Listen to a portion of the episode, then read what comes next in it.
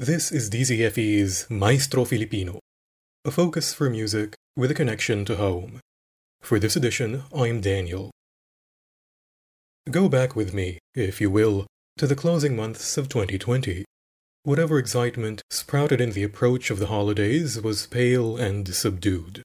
Even in March of that year, we were well aware that we would have to spend Christmas in lockdown. Even so, when expectation became fact, it still was a blow. Soprano Anna Migallos saw that, and so, when approached by Manila Piano's artist series for a recital, decided to remind her audiences of that vital thing called hope.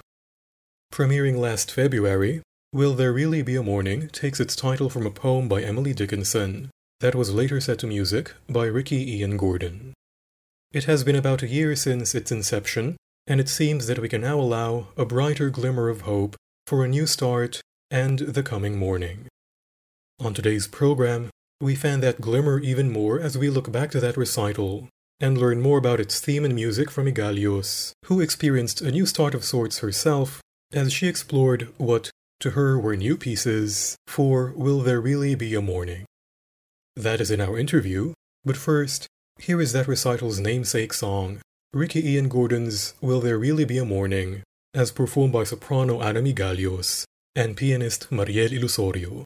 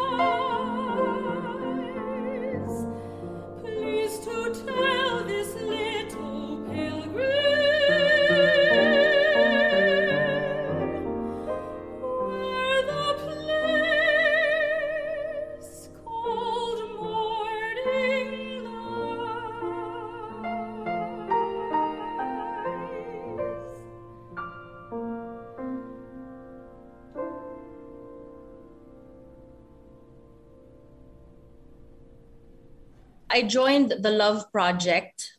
The Love Project stands for the Live on Request Virtual Entertainment Project that Menchu Lauchengco Yulo and Michael Williams started soon after the lockdown. It's a new way to experience and share live entertainment while we aren't able to enjoy live performances in theaters yet. Say you have a virtual event like a webinar or a party, you can choose from a pool of artists to sing for your event. Like I've sung for some webinars, I've sung for Christmas parties, even family birthday parties, or even just Zoom get togethers that they want some sort of live entertainment. I think it will be ongoing for the foreseeable future. It seems as if people have gotten quite used to this online thing. And I remember Michael Williams during one of our meetings, he said that it looks like it's here to stay at least for a while. It was Richard C. Facunda who contacted you with an idea for a concert. I think it was soon after the lockdown. He asked if I wanted to join the series. And so, of course, I happily did that. Sir Richard has always been a great supporter of our group, Viva Voce, Mhm. and he really supports us musicians.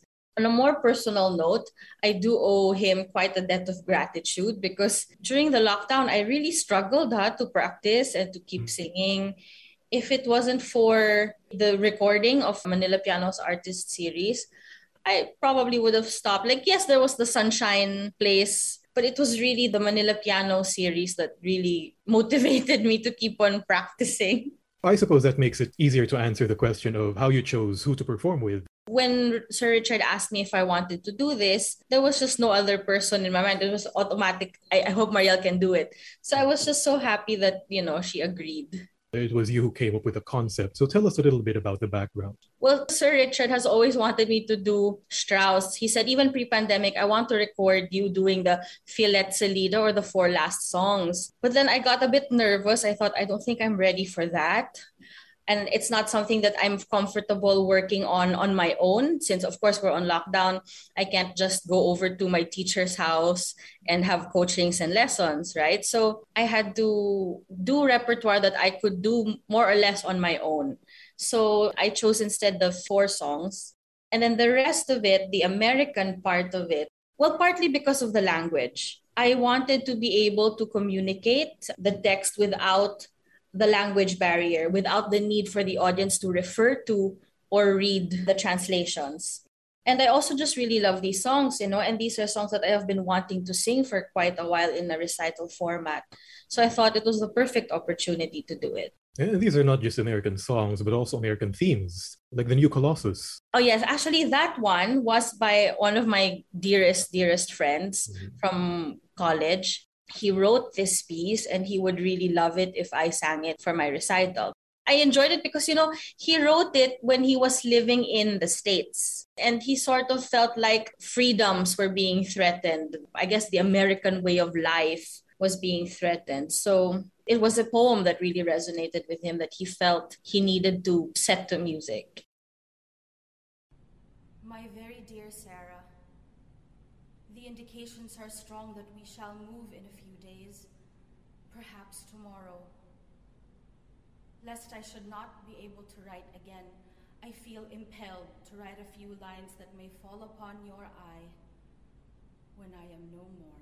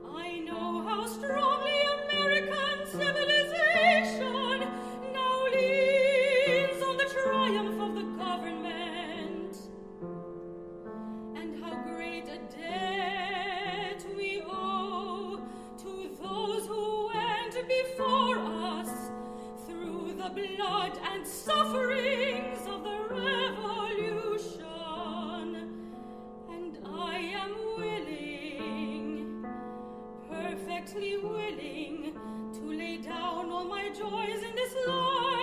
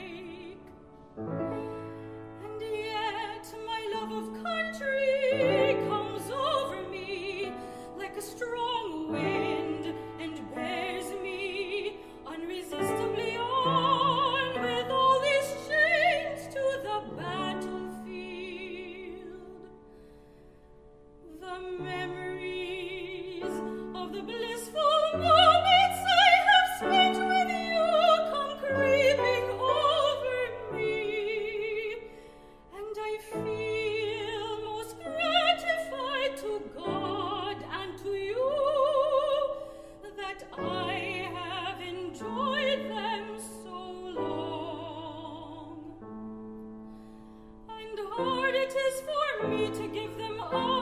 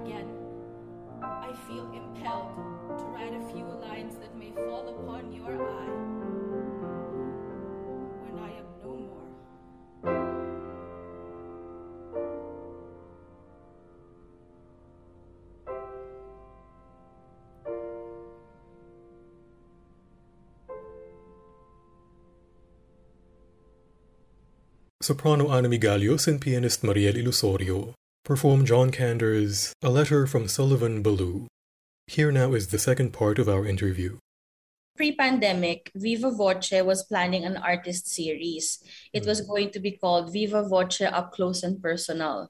And it was all solo recitals of the members of Viva Voce. Because in 2019, we did Viva Voce vignettes, and that was a group effort. Every concert had a theme. We had comic opera, we had Oktoberfest, we had Gabi ng Musikang Pilipino. Hmm. So for 2020, we wanted it to be solo recitals, but then the pandemic happened. If that had pushed through, my repertoire would have been very different. My repertoire included like Rachmaninoff, Lucia di Lammermoor aria. But then when Sir Richard said, Do you want to record?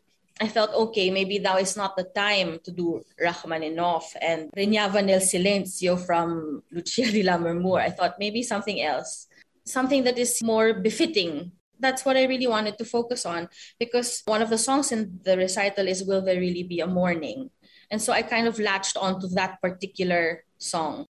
Mornings represent new beginnings, a fresh start, a freedom from night and darkness, and above all, hope. Hope that no matter how bad the night was, the morning will come. And in a time that has been fraught with strife, fear, loss, and uncertainty, there is always hope that there are better days to come, that there really will be a morning. So I wanted the songs to reflect that. If you look at the songs in the Vier Lieder, there's also that underlying theme of hope, like the last song, Morgen, right? Yeah, so it just all came together. It was fun coming up with what songs to put together. Good Night Moon, The Letter from Sullivan Ballou, or The New Colossus by my friend, and even some of the Strauss. There are songs that I've heard famous sopranos sing, mm-hmm. but it was never something that I did myself, but I've always wanted to. And so I thought, you know, we're on lockdown. There's nothing else to do. I can focus on really getting into these songs. There was one song that was specifically difficult The Letter from Sullivan Ballou by John Kander. It's a letter. And the way it was written is really quite patterned on speech. Yeah, it's like one long recitative, if you Yes, it's like one long recitative. exactly. So, how do you put this all together musically for it to, you know, mm-hmm. make sense? That there are parts that are quite sweeping and quite like an aria, but then there are parts that are recitativo. I just really had to get into the text and what is he saying? Okay, this part is the aria part. So, why is it so sweeping? so, when he says, Sarah, my love for you is deathless. It seems to bind me like mighty cables that nothing but omnipotence can break. So that one was a big moment, you know, because the emotion is so huge. Also, because, my goodness, I would choke up when I would rehearse it. So I was thinking, how am I going to do this in the recording? I might end up crying because up until two days before the the recording, when I would practice it, I would still be choking up that in particular for me was really challenging. Also because you know the beginning she reads the letter. It's just spoken.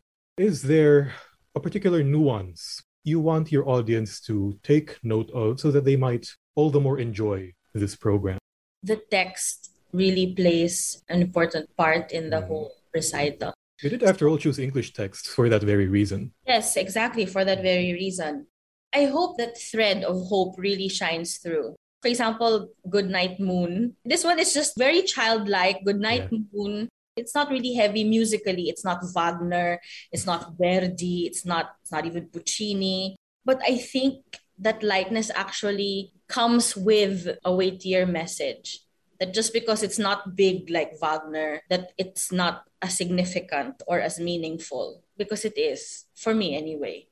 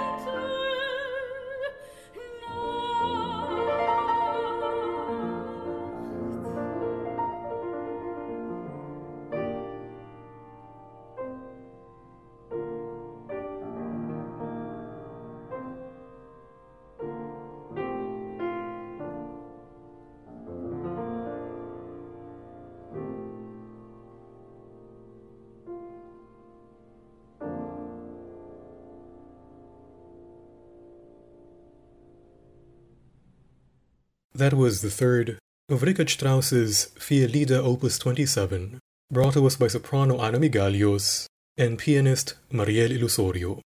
Earlier on the program, we heard Ricky Ian Gordon's Will There Really Be a Morning and John Kander's A Letter from Sullivan Ballou. All the pieces heard on this program featured in Anna Migallos' recital Will There Really Be a Morning, mounted last February by Manila Piano's Artist Series. You can watch the entire recital on the YouTube channel of Richard C. Facunda, where you can find other similar performances. Today's guest was soprano Anna Migallos. That's all for this Maestro Filipino, DZFE's weekly feature for fine music in our locale.